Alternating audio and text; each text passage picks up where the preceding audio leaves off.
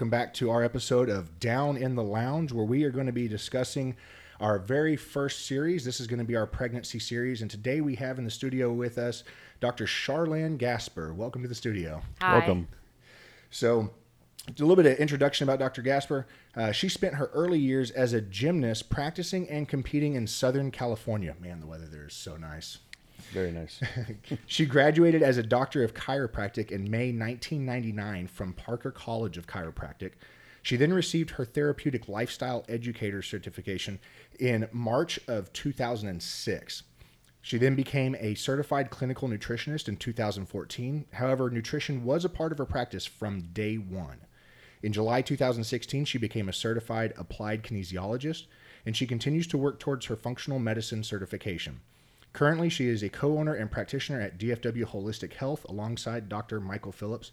And quite frankly, she has also been basically my one of, well, my wife's personal doctor for well over a year now. Yes. So thank you for coming on to the show. We, uh, we're very excited to have you, and we have a lot of stuff we want to cover today. Awesome. So, for our listeners, I just want to let you know this is going to be kind of a no holds bar episode. We're going to touch on some some tough truths. So, um, buckle up your seats and uh, have a little bit of a thick skin, if you will. Try try and take what we have to share with you today um, to heart because we want to make sure that we get you proper, accurate information, especially when it comes to this topic. Um, so, we're not going to beat around the bush on a lot of stuff, and we're going to hit some heavy truths today.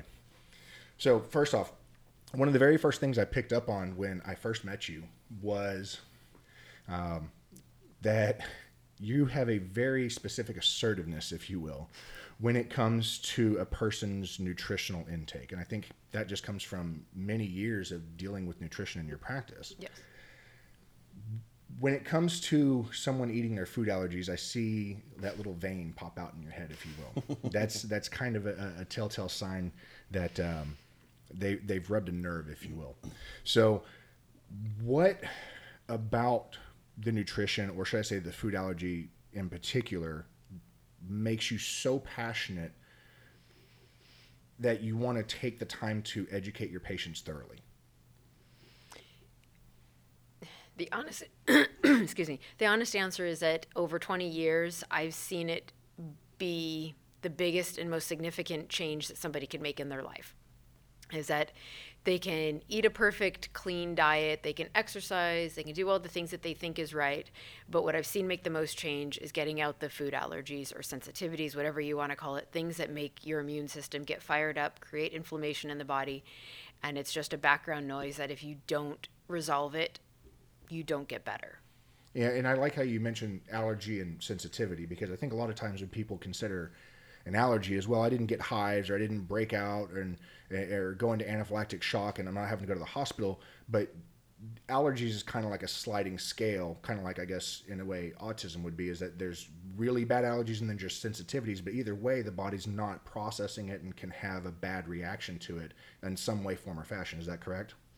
Yes, it's an immune it's an immune response and you do have a sliding scale of that immune response because there's different types of responses and some is anaphylactic and you're going to throat close up and die possibly or else it's an inflammatory reaction and it's creating change within your body. Sometimes it's an autoimmune reaction where it's actually starting to eat parts of your body up like hashimoto's it attacks the thyroid gland celiac it is attacking the intestinal system and sometimes we just don't know that level of damage that's happening and but we know damage is happening so why take that risk at all Yeah, and I, I've seen in my own life, uh, I know I have a gluten allergy and lactose allergy, and recently developed a pecan allergy. And the pecan, which seems was the one that I felt the most. I got real itchy. It, I couldn't sleep because it was just so un, it was uncomfortable.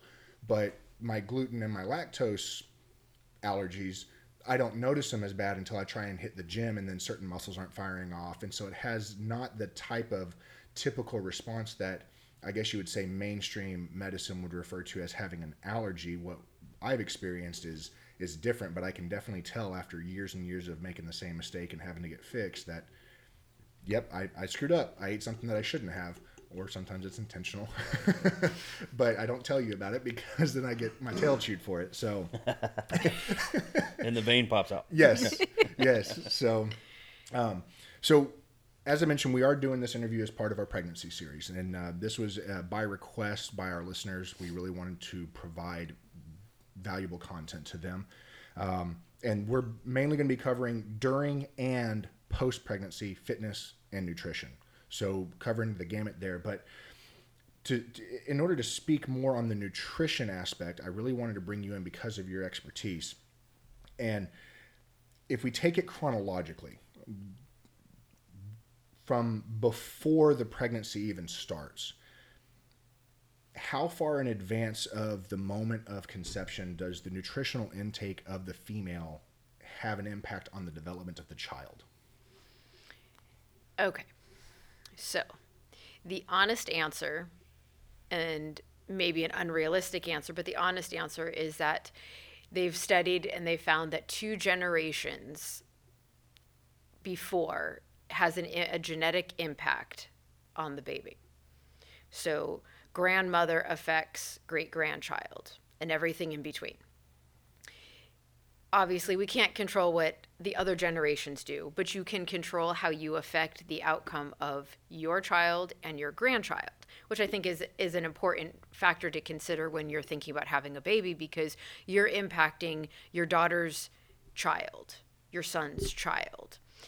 But if we want to be more realistic, a more realistic answer is a good year seems to be a nice starting point to be able to affect the out the health of your baby and your health. And that's the thing too is that we don't realize or think about that the nutritional choices that you make, the lifestyle choices, the thought choices, everything that you do is coming down to your child and your health. And that's sometimes what people don't consider is that the your health after the pregnancy and that impact starts at a good year. Is the same true for the father? Yes correct so for our male listeners take this to heart as well yes because i know we have some male listeners who may be their their wives or girlfriends or future wives girlfriends yeah. um, aren't necessarily listening to this um, and so there we want to bring value to you as well that you know this can have an impact from the male perspective too and and the thing what changes is called they're called epigenetic changes. So you can affect the the um, the presentation of the gene, how the the gene presents itself. And so the gene isn't changing, it's the expression of the gene changes by your lifestyle choices and the male's lifestyle choices, which can ultimately make a genetic change if it's done enough that that genetic expression now becomes a permanent change. No, we're not talking like switching from brunette to blonde type genetics. No, but you could change the outcome of health if somebody's going to present as a autoimmune problem or a cancer or diabetes those things might start to ultimately change down the road okay that's that's a lot to take in for and and you i mean you're right it's the, the hard truth is it's kind of like well that's out of my control from the past, right? right. So if I'm yeah. planning a planning a pregnancy, I can't control the past. Um, but if I'm thinking of legacy, right, and I'm thinking beyond the next weekend or the next You're thinking six months, out. Yeah. yeah. So to, to dive in a little bit deeper onto that that back end of what you're saying, the more realistic is about a year. I don't.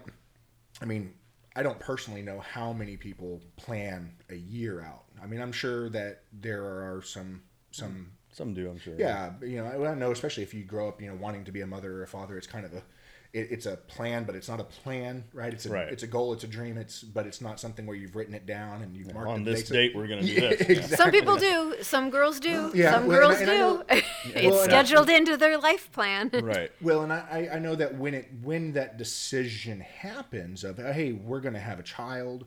Um, you know, and they start to plan the, the, the cycles, the timing and stuff. Mm-hmm that's I would assume that's usually within two, three, four months of the time yeah. of when they're planning. So they're not thinking a year out.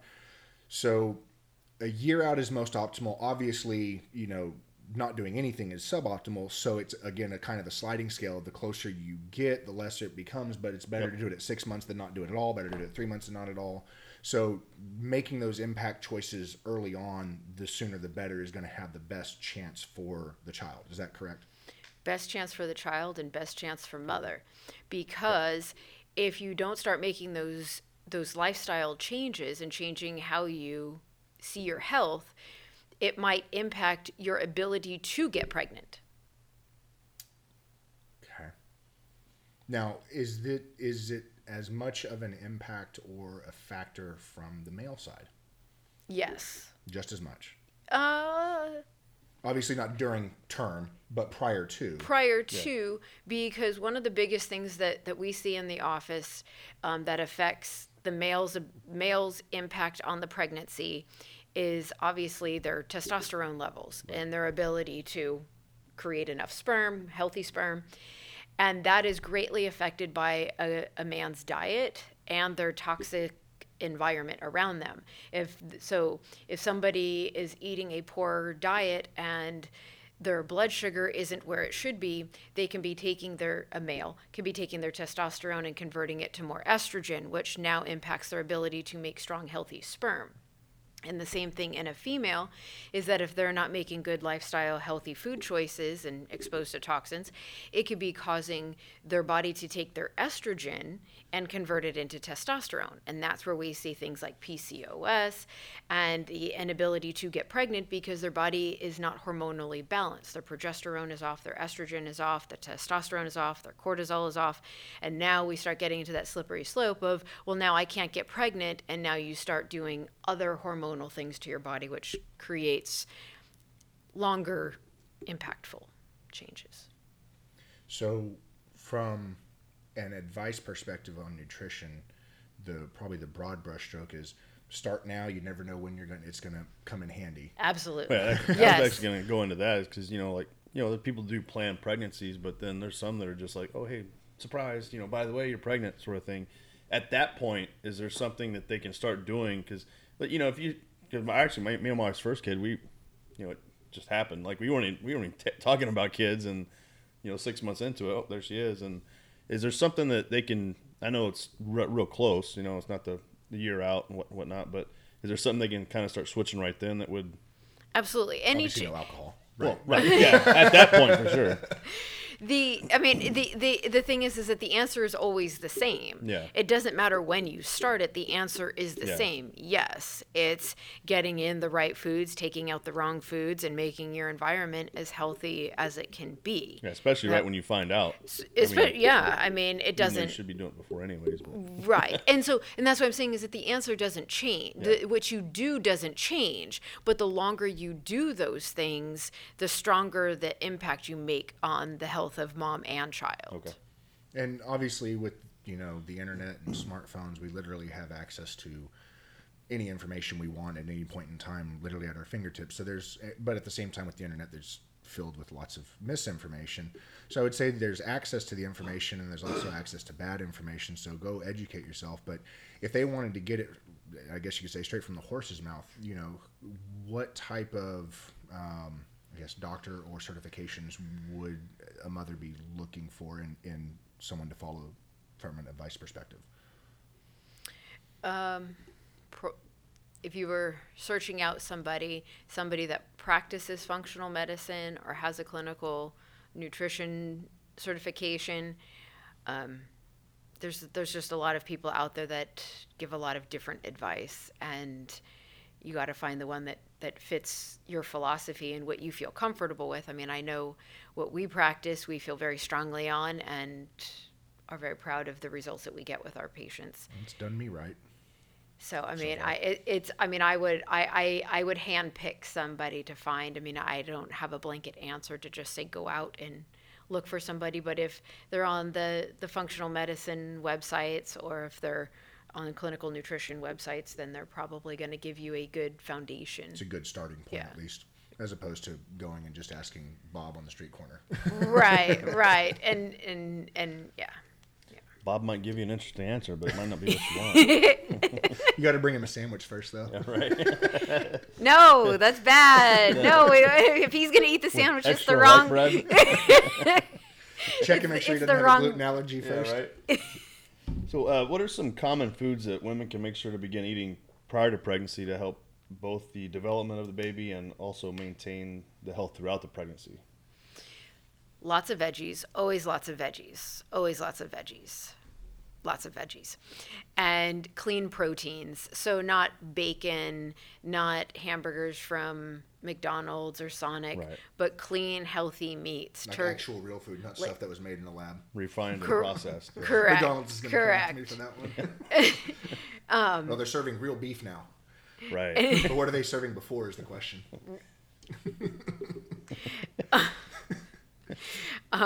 Healthy and, and good healthy carbs so um, you know oatmeal sweet potatoes potato uh, like red colored potatoes um, Not Quinoa. potatoes?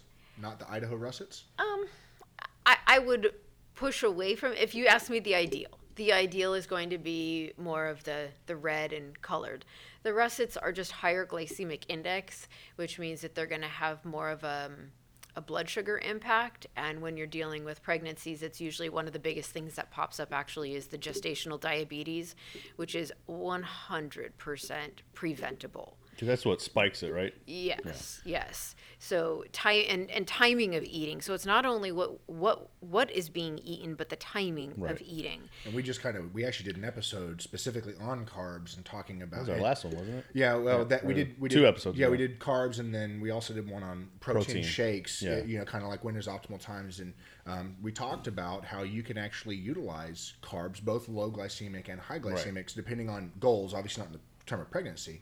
Um, uh, to benefit certain goals, depending on what those are. And it's all about timing too on when you do it. Correct. Yeah. So, so I'd like to reiterate what she's saying is that it's not just what you eat, but the timing of what you eat can have just as big of an impact too. Obviously, I mean, don't eat a vat of Crisco at any time, but No. Right. so okay. Please continue. I didn't mean to stop you there. Um Where was I? So uh, I think that was pretty much it. The vegetables, clean food, um, and timing and protein, and just getting enough protein. And that's the one thing that most women don't do anyway, and they really don't do during their pregnancy is eat enough protein throughout the day, not a porterhouse steak at dinner, but eating small amounts of protein throughout the day. And I do mean animal protein, not nut-based proteins or plant-based proteins. Um, And why? And- why is that specifically not? I mean, obviously, plant-based proteins are considered healthy, but why is it during the pregnancy portion that they're not as optimal as animal-based proteins? I don't think it is across the board is because you're lacking the, the nutrients, especially the B vitamins. And it, it- you just don't get enough protein. You start getting too much carbs. When I say plant based, I don't mean uh, like a, a pea rice protein shake. I mean sitting down to eating a bowl of rice and beans. You're not getting the the proper amount of, of protein content balanced with the the carbs. When we in that episode on the protein, we talked about how plant-based proteins by themselves, unless they're mixed, don't you, they're not considered complete proteins. Correct, So yes. the animal proteins allow for them to probably eat less in quantity and get a bigger bang for their their buck, if you will. Yes. Because they're packed with more micronutrients. Correct. And they the the when you pair it with the carb, you get a longer uh, a longer sustained energy level as opposed to if you just eat rice and beans you're going to get a really high insulin push because of all the carbohydrates there's some fiber and there's some protein but you're not getting all of the it's just not balanced correctly for for what the body needs And the animal protein helps to slow down the absorption process through the GI tract. Is that correct? Yes, and the nutrients. And I'll give a an example. Um, I had a like a eight year old boy a long time ago came in having all sorts of learning disabilities, getting kicked out of school, and worked with him with the food allergies. He was perfect. He was so proud. He would come in and tell me how he went to a birthday party and he had his gluten free cupcakes and his dairy free ice cream. Like he was just proud as can be that he didn't eat his friends' lunches anymore. And he was doing better, but he wasn't doing great. And so I one of the things I've done is I do micronutrient testing. And he ate meat and you know, he was eating healthy and we'd been doing this for months. And when it came back, his B vitamins were in the tank, which was kind of perplexing to me. But then I realized that mom was a vegan her whole hmm. life and during pregnancy. And I strongly believe that that's where his deficiency came from was because in utero he didn't get what he needed and mom didn't even have enough from the start to give him what he needed. And he was born without it. And then he was born without it. Years go by, and And he yes. And so when he got that that that at the time I was making like custom multis and for for cases like this. And when he got that custom multi, that was where his life changed. Wow. So that's why I'm very, very staunch on eating the protein and eating the right foods because I've seen it across the board affect the child from what the mother was doing or not doing. before when we when we had our phone call to kind of pre-discuss this interview and set the timing and whatnot um, when i spoke with you you and dr phillips both mentioned something very important and i want to make sure we get it in here i didn't include it into our show notes um, but i want to make sure we, we hit on it because i think it was a very profound statement that the moment the, the, the conception happens. The moment that I don't know what you technically call it, but it's you know sperm, egg, done. Like. Fertilization. Fertilization. Thank you. I, it was right on the tip of my tongue. I'm not a doctor. That's why I bring him in. Um, but the moment that happens, the the mother's body switches from primary to secondary, and so at that point in time, the child, the the fetus becomes number one when it comes to taking care. So it gets the first pick of nutrients, the first pick. Of, I mean, throughout the entire pregnancy, and then the moment the child is born, the mother goes back to the primary, and the breast milk becomes secondary and is the first thing that will become deficient in something. Which means if the mother's not taking care of herself during pregnancy, the child is the first to take the hit. And then if she's not taking care of herself after pregnancy because and, and chooses to breastfeed, the child again is taking a hit. And so a lot of times my understanding is when there are developmental issues throughout infancy, you can trace it back to the nine months plus the additional three, six, or whatever of breastfeeding. You can pretty much pinpoint something in there was not done. Is that? Yes. Can you dive in a little bit deeper, or did I dive in as deep as that needs to go? That was pretty good. Okay. All right, That so- was pretty. I, I'm Are not. you sure you're not a doctor? Huh? No, Have that you was been that, sandbagging or what? no, I tell you what. No, though, that was pretty. That was. The, I don't Spot have. on? That was have- spot on. Yeah. I have to say, I have such a high respect for you and Dr. Phillips that whenever y'all talk, and I've gone into I don't know how many appointments with my wife and sat and listened, and then come back and revert, regurgitated it back to you. I listen and I absorb like a sponge because their knowledge of the body is above and beyond anything that I have ever encountered. And the fact that he was the first and quite frankly the only doctor that was able to figure out what was wrong with me seven years ago and gave me my hope because I was this close to fusing my hip joint because of three doctors telling me that I needed mm-hmm. to, all because I had a slipped disc and they weren't looking in the right places. My fitness career would have been over. This podcast wouldn't have been happening. My entire life would have taken a complete different curve. So, the fact that y'all take the time to not figure out what is the symptom, nor what is the problem, but more importantly, what is the co- the root cause of that problem? You know, because yeah, you might have some leaves falling off. Oh well, okay, it's autumn. Well, maybe there's, you know, maybe we need to chop the tree down. Well, maybe it's you're not fertilizing the soil and the roots aren't having any nutrients. Maybe that's the problem, and that's where the level that y'all get to in this. So the fact that you trace it back not only in time, um, but also in the moment of you know what are you doing right now that could be impacting it, and you trace it. I mean, it's like an onion.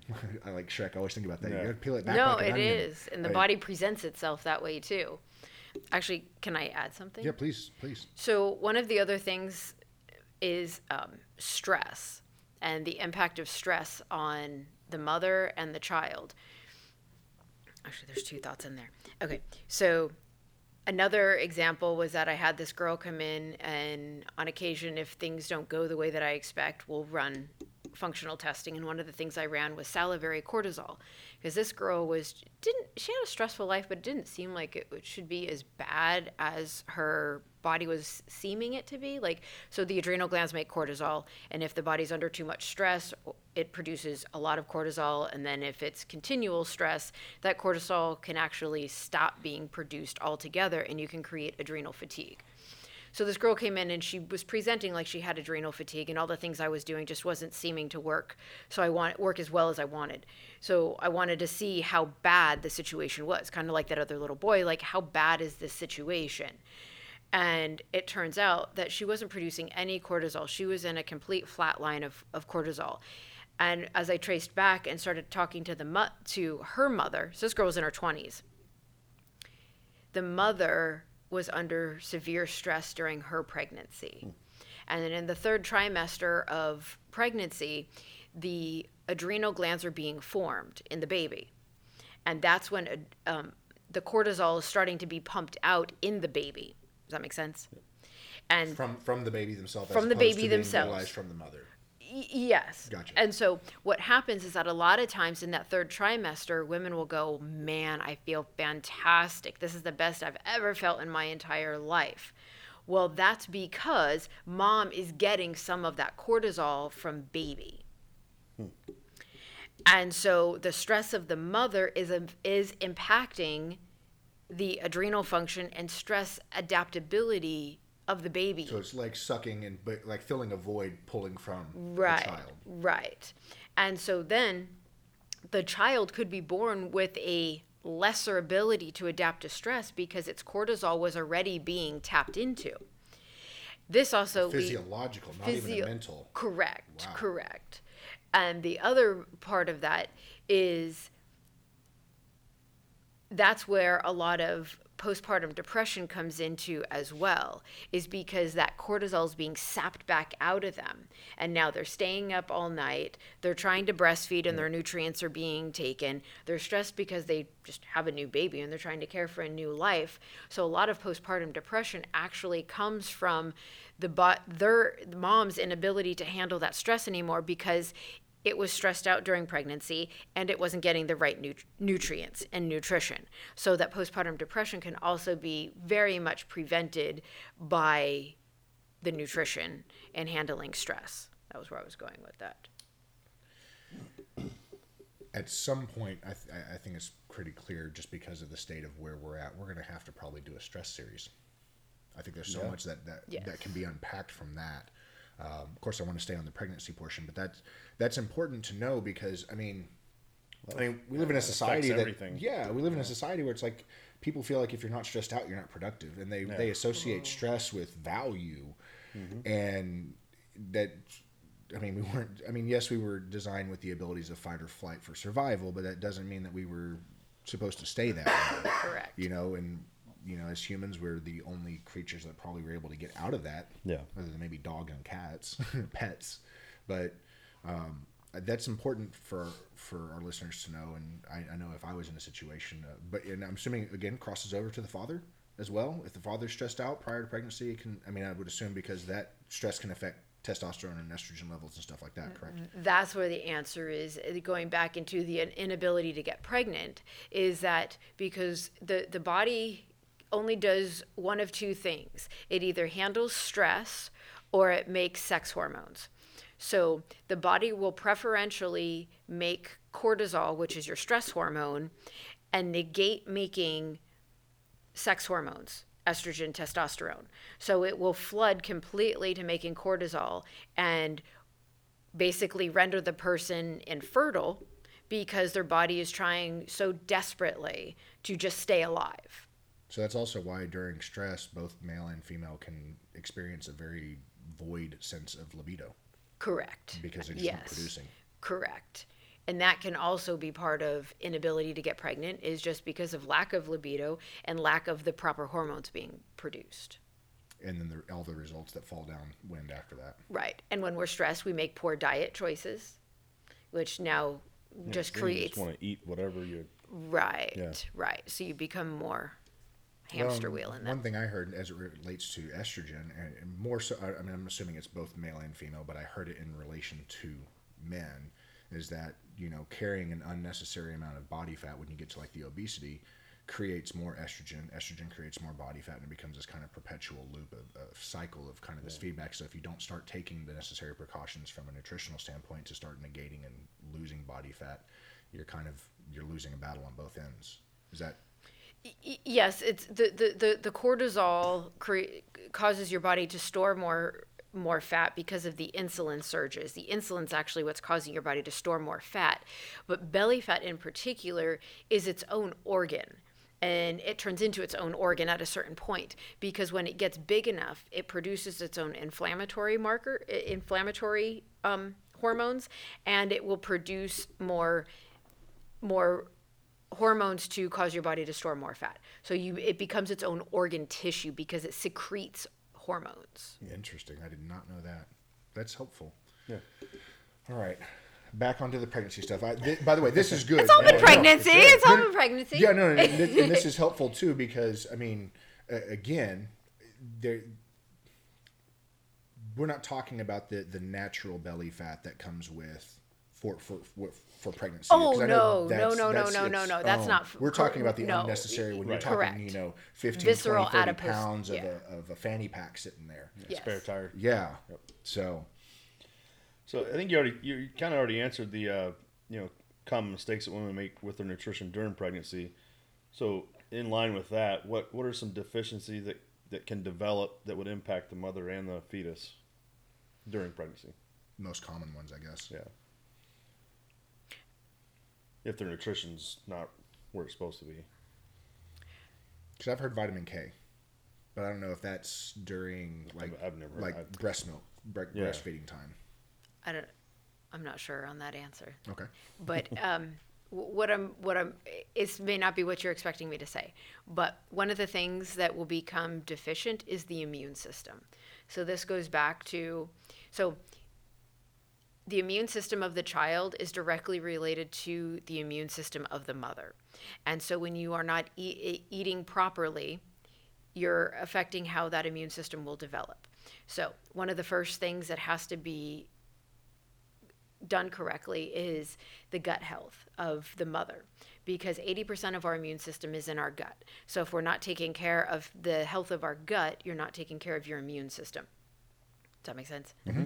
Okay. And that's so where the vegetables come in. and that yeah, Fiber. yes, which feed the good bacteria. And the good bacteria poop, which help feed our colon our colon cells, our intestinal cells. And so when they are happy and healthy, then they produce more happy, healthy things. So one of the things that we hadn't talked about was probiotics. We didn't talk about supplements much because there's not a lot of supplements that are okay to tell a pregnant woman to take. Um, but the three things, which can be deficiency in that, is that um, the fish oils. It's really important to have good, healthy fats. It's good. Make sure to have um, good B vitamins, and that comes. So we were talking about that with the proteins and all that. But the other thing are probiotics.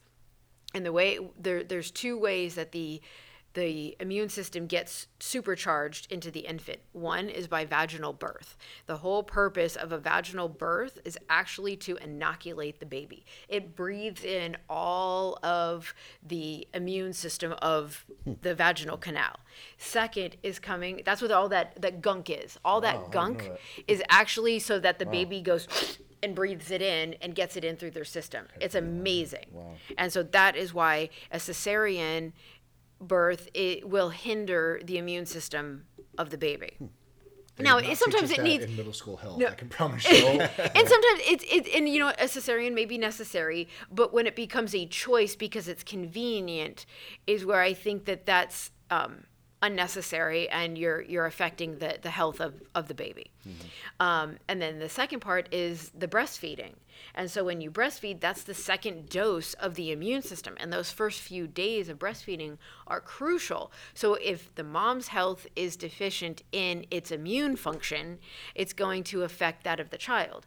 And now the the food that's where the food allergies come in is that if the mom is eating food allergies it's affecting the gut health and if the gut health is being affected it's affecting the immune system which is that to me is the primary deficiency of a child is really going to be that immune system because if the immune system is strong enough it can fight almost anything off Yeah.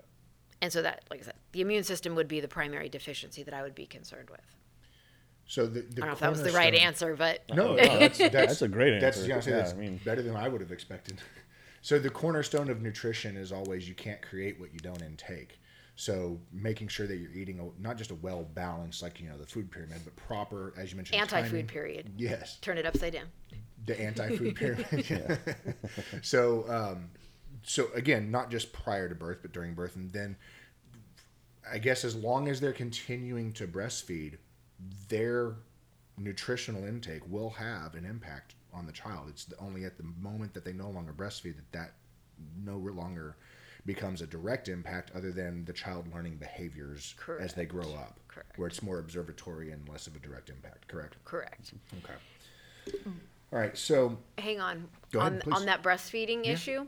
So a lot of times, um, babies will have problems with colic or indigestion or um, just poop issues, and that can be directly related to the baby having a food allergy, and it may be different from mom.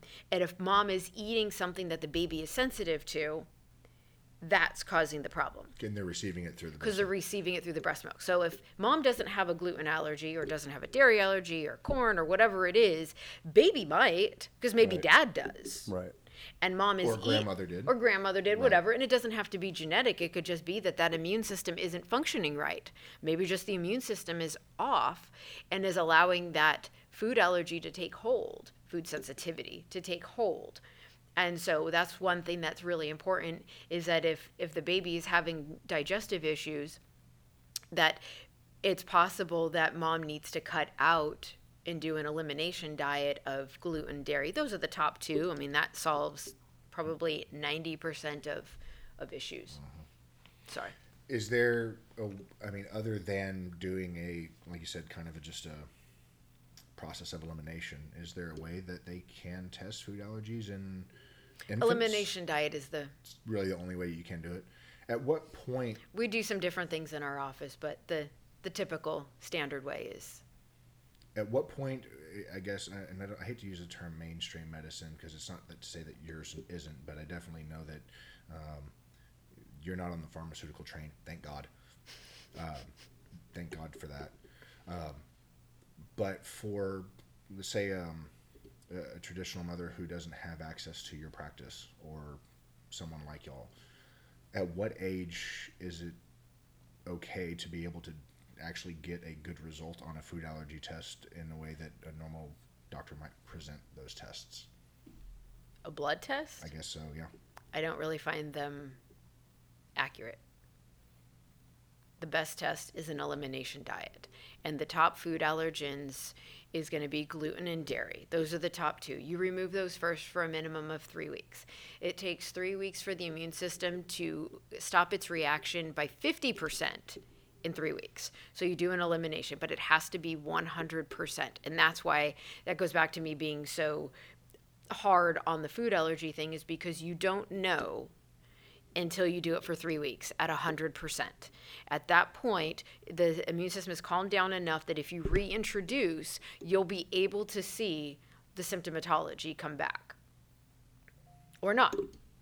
Right. You know, and, And- I, I can actually attest to that because one of the one of the presenting factors in my issue when I originally came to see uh, Dr. Phillips was um, that I had a lactose intolerance, uh, as well as a gluten allergy. Both of those played a big factor, but I didn't know I had a lactose intolerance. I was drinking a gallon of milk a day. I had no idea. I wasn't having any of the presenting symptoms that you would find Yeah. with someone with a lactose intolerance.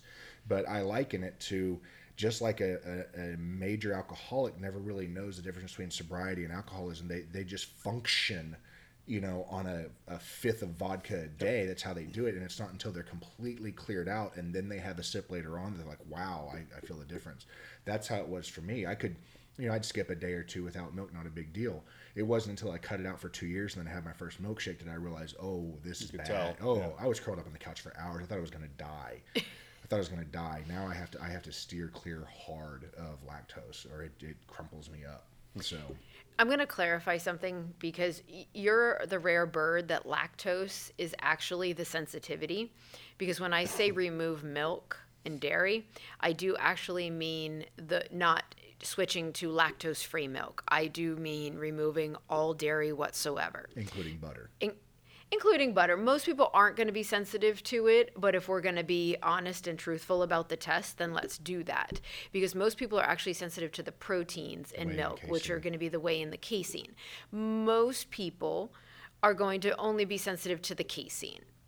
But it's not to say that some people aren't sensitive to both, or the lactose or the butter. The butter is the fat in dairy, lactose is the sugar in dairy, and the proteins are going to be the casein in the whey. And most people are sensitive to the to the proteins. So that goes back to so you can't have coffee mate, which is full of casein. You can't have some of these random protein premix shakes because they're filled with casein. So it's truly 100% no dairy, no gluten in every hidden source. And then if they were going to, after the fact, reintroduce one one element at a time, then they would probably most likely reintroduce whey protein, uh, complete isolated with no blend or anything. Like if they wanted to, as a powder to see if they personally are affected. Like say they were doing this as a personal test for themselves as well, as opposed to just for the child. They would maybe introduce that because that's the least likely of the food allergies of those three: lactose, whey, and casein to present itself. Is I mean, is that Um, a fair way to? Because you don't just want to go back and just chug milk, because then you're you don't know no, I mean. I, I usually just tell people to do whatever they want. If it's something, I usually ask, what do you miss the most? Because they don't really care if they can have some abstract thing. People want to have the thing that they miss the most. And most people can be like, ice cream, cheese. So I just say, have it. See how you feel. Because that that's going to give them the information. I'm not a huge whey proponent um, because it's very difficult to get pure grass fed whey clean whey and no artificial sweeteners. And most people don't really care to have whey. Bodybuilders care to have whey. But the typical pregnant woman or not doesn't really care too much about whey. And I don't want them going and like hunting it out and ending up at GNC and buying some poor quality, thing. I would just say eat the thing that you want to eat and then see if how you. and see how you feel. Right. And as a real side note, I promise that your child will not grow up with brittle bones if they don't drink dairy. The whole dairy, Yeah. Lobbying on the Strong hill. bones. Don't get me started on that. yeah. So the the answer is calcium comes from eating lots of green veggies and and keeping the inflammation out of the body. When the body's inflamed, it actually pulls calcium out of the bone as a buffer to the acidic environment coming from the high sugar and processed foods. So there are plenty of countries around the world that do not teach their people to drink another animal's milk. We're hmm. the only species that drinks another animal's milk. So you can have a very healthy, strong boned child and human being without the use of dairy. I was literally having that conversation with a woman the other day, just trying to get her to drink more water. Yes. She's like, I, I love milk. I'm like, hey, trust me, I know. I, I've been there, but promise you. actually uh, dairy and, and gluten some people can have um, sensitivities to dairy and gluten and actually have no digestive issue whatsoever one of the common symptoms in children is going to be skin rashes so eczema psoriasis any of those skin rash things are usually related to gluten and or dairy um, and then any kind of behavioral issues. A lot of people have neurologic issues that stem from the gluten and dairy. And people that say that they love milk and they can't live without their milk is usually because their body actually converts the casein into a morphine like substance called casomorphin.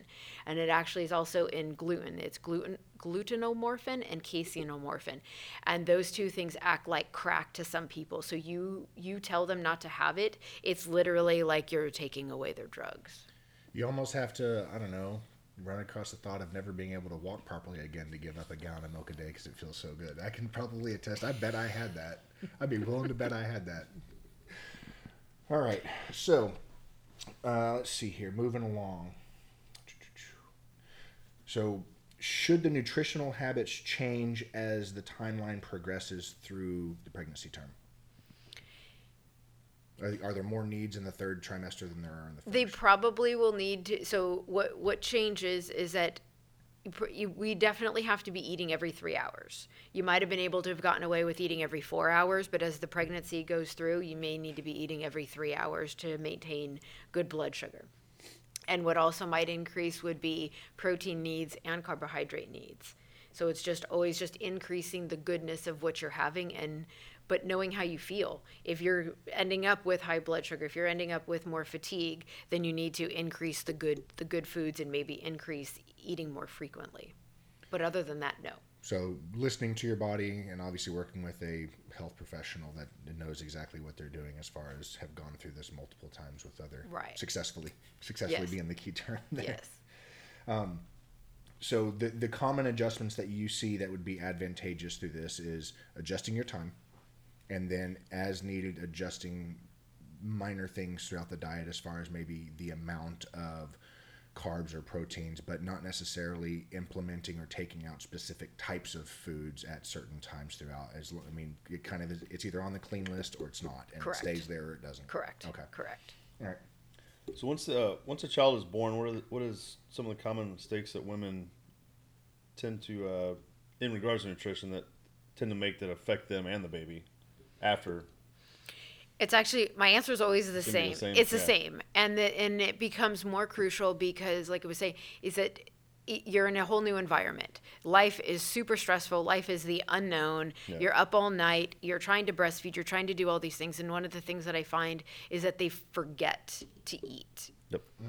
and so it's it's the the, the rule doesn't change. I think It's- that's true for most people in stress in general. Just you stress, Yeah, time men- flies men and by. women, yeah, for sure. Yeah, Yes. you forget. I mean, Yep. that's that. I think is is I'm guilty of that. I've done that before myself. it's the you know? it's the paralyzing Achilles heel right now. I think in American society, especially. And I, I again, I don't travel the world yet. I don't know how the, how other societies are. I know, like in Australia, they say that they get like four weeks of vacation. You know, they, they try and improve their quality of life over there versus here we have two. But I know that we are just a work, work, work oh, society, and sh- like I said, stress becomes like a badge of honor. Give me two, give me three. You know, I can outstress you, and it- then the doctor's bills just get higher and higher, and then those stress you out, and it's this perpetuating cycle. It's a big snowball effect. It's actually addicting. They've done research and they found that the emotions of stress are addicting. And when you're in the emotions of stress, your mind can't think of anything but being in that stressful environment. So that's something that's really important after the pregnancy too is that if you feel like you're starting to get so stressed out and so overwhelmed, you start to actually lose the ability to make the right choices because your brain is not in the state to make safe choices, it's in a protective mechanism. So always making sure that you kind of regroup and take a few minutes to kind of just bring your your like attention back down. point. Yes, yes. Wow. That I did not know. See, I learned learned something new. There's a reason. I've learned probably five or ten new things already. Yeah, today. right. Joe Dispenza. If you want to learn about stress and the science behind the stress, Joe Dispenza, he's an awesome speaker. Yeah, you find him on YouTube. Yep. Okay. Yep. I'm actually going to see him. He's going to be in Houston on October 5th. All right. Is it now? Is that for practitioners only, or can anyone go and see him? Anyone can go and see him. So, our listeners, if you're in Houston or want to go to Houston, you want to awesome. gain a little bit of knowledge, there you go. Blow your mind. So, at what point after pregnancy does a woman's body tend to return back to normal state of operating? It depends on how healthy the choices that they've been making are. Makes sense. And that's it, and that's why my answer is almost always the same no matter what. Is that if you do the right things that help the body stay in homeostasis and help it stay healthy and help it stay strong, it, it, it'll rebound the way that it's supposed to. And it may take a couple months to get your period back in order, Right. but overall, it should just flow back to a normal, natural rhythm. And one of the things that I- didn't say, but can I say it now? Mm-hmm. Is that what I've seen over time is that women that have multiple children, their health starts to decline dramatically, second child, third child, fourth child, whatever, because they never took the right nutritional steps from day one with pregnancy, number one. But then also, I've seen some women that have, you know, two, three children, and on their third child, they're like, man, I had been exercising before my pregnancy, I had been eating good, I was doing awesome, and I came back from the pregnancy and I lost all the weight and I felt fabulous. And so you can see that when people do the right choices and fuel themselves the right way, the body just naturally comes back to where it needs to be. So, to I guess to take a separate spin on that question is the obvious is that it will if, if, if everything's perfect again. So you're eating, you know, doing everything you need to take care of your body from a nutritional, from a fitness, from a mental standpoint, all of those things to avoid stress. It will return to a normal state, and it may take, you know, obviously each person's different, but it may take a few months. Yeah. Whereas the the other extreme is you don't do any of those, you do horrible, and you could never return back to a point of as you say, homeostasis, where it's just it's operating the way it should and optimal, and you could continue to live with deficiencies or issues for the rest of your life because you never again got back to the core root of the problem and tried to address it. A lot of people, I think, tend to try and mask it, or they only want to peel back that first layer of the onion because that's as comfortable as they're willing to go. And the irony behind that is, is they they only want to go that far in their Yep. comfort zone, but they continue to live in massive discomfort down the road. Right. You know, shortened Exactly. lifespan. You know, cancer. You, you name it. Absolutely. You name it. Absolutely. So, okay, we want to take a couple questions from our listeners that had um, uh, reached out to us on Instagram. We posted a uh, kind of a announcement video that we did about doing this series, and I asked for some feedback from our listeners about what they wanted to learn about. And we had two very prominent questions that stood out, so I want to cover those real quick. Um, the first one was, "How do I take care of diastasis recti?" Okay. So, for, excuse me. First of all, do we want to tell people what that is? I, I would like to know because I don't know. Yeah. okay. I'm, like, you, you said that word, and I'm like, Quite frankly, I don't What know what it is, so yes, I'm, I'm good to learn. Oh, all right, all right. So basically, it's a hernia of the um, abdominal wall. So it's where your rectus abdominis comes together and it starts splitting apart. It's very common in people that work out excessively, and it's very common in pregnancy. So because of the Yeah. uterus being underneath the abdominal. Well, wall. because you're you're growing and it separates it, and it, and I, I I think it has a tendency to happen to either women that were overweight to begin with, or they exercised a lot and then all of a sudden you just happen to see it. I personally have it, um, and mine was from exercising. That was where mine came from, um, and mine was actually torn from sternum to pubic bone. And I went to um, an osteopathic doctor who, um, under ultrasound, he looks at it and he can see how bad it is. Um, now, if you go to a medical doctor, they don't do anything until technically your guts are coming through. So if your guts aren't coming through, they don't do anything. like the quote unquote textbook hernia. like, Yeah, Y- right. yeah, yeah, Yeah, the it has to be scare you. like yeah, it has to be like coming through, and then they put the mesh in, and you know, it's just like fixing any other hernia at that point, because it's a hernia. Right. That was the bottom line. Was it's a hernia? Um, what the what the osteopath did for me, um, it's not very comfortable. They they inject. Um, it's a mixture of um, pumice stone, lidocaine, and I think it was glucose. And so basically, it's this mixture that that irritates the the tissue to cause it to grow back together. Um, and it, it, like I said, it, days after, it's very painful because it feels like somebody put pumice stone inside your abdominal I'd it wall. Yeah, and you feel like it's like, constantly being like rubbed.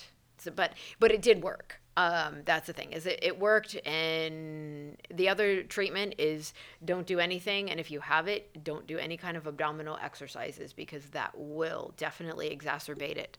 And other than that, there's really no treatment. wow.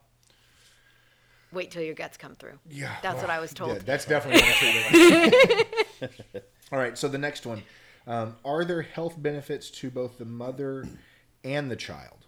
Obviously, the mother's the obvious one, but is there are there health benefits to the child as well if the mother engages in some sort of physical exercise during pregnancy? So the answer is really no, but of course there's always benefit to anybody through exercise. If the mother's been exercising all along, it's in her best interest to maintain a level that her doctor feels is safe for her to maintain because that's what her body expects to have happen.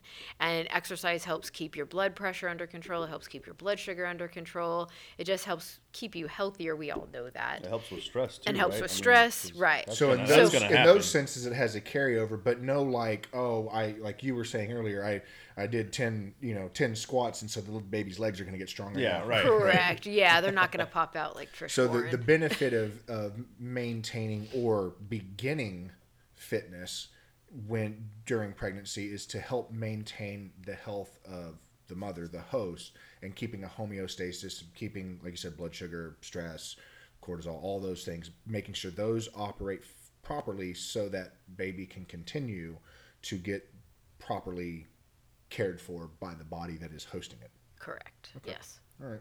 Yes. Um, anything that you would like to particularly add to this topic that you feel would be of value for our listeners as it pertains to fitness and nutrition I guess technically before, during, and after pregnancy now at this point. I think the most important thing to think about and understand is that your life is just as important as the baby's.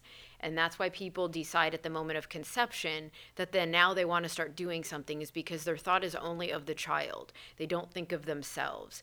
And it's just like when you're on an airplane and the mask comes down, who's the first person that is supposed to get the mask? The child. No, the No, oh, mom, mom, mom, mom, mom. Parent gets the gets the mask first, and it's the same oh, thing. That's right. That's how they say. I'm through- sorry. I haven't flown in a while. That's I'm just gonna hand it out to I'm everybody not- else but myself. I'm gonna go up and down, down the I'm not gonna fly with you. Here, here, here.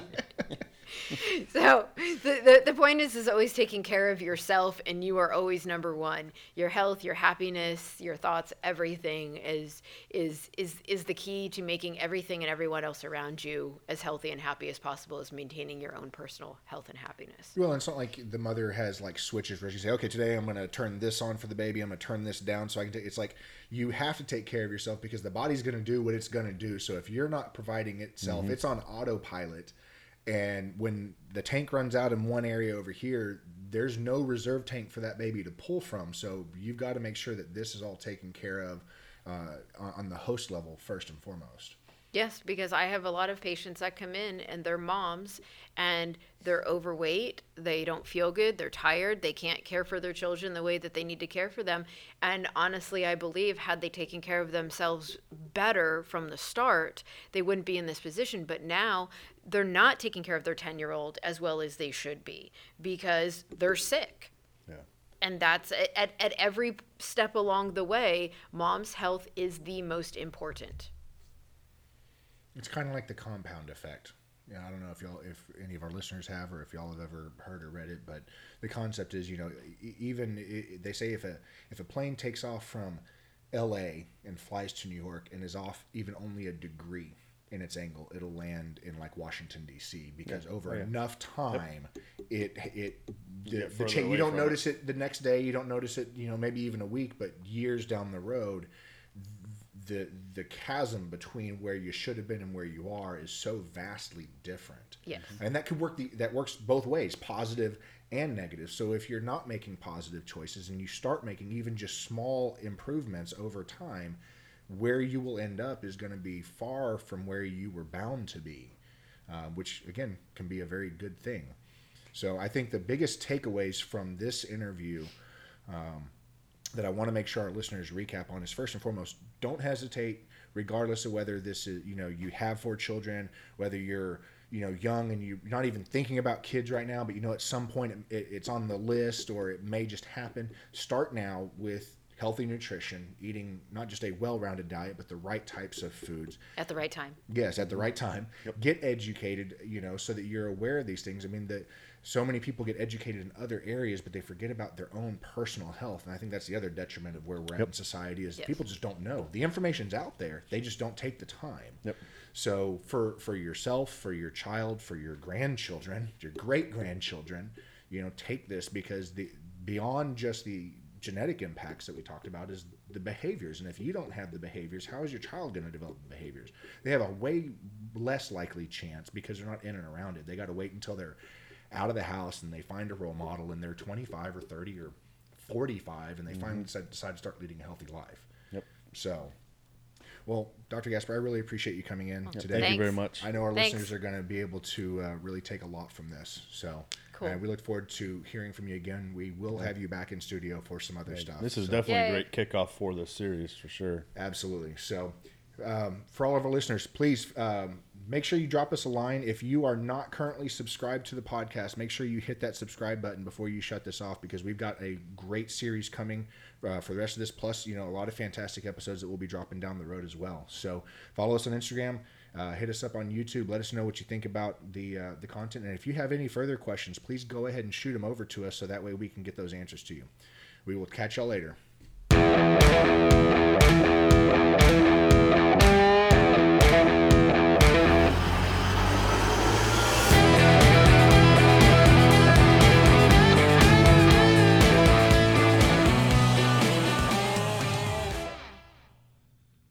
Hey everyone, thanks for joining us today.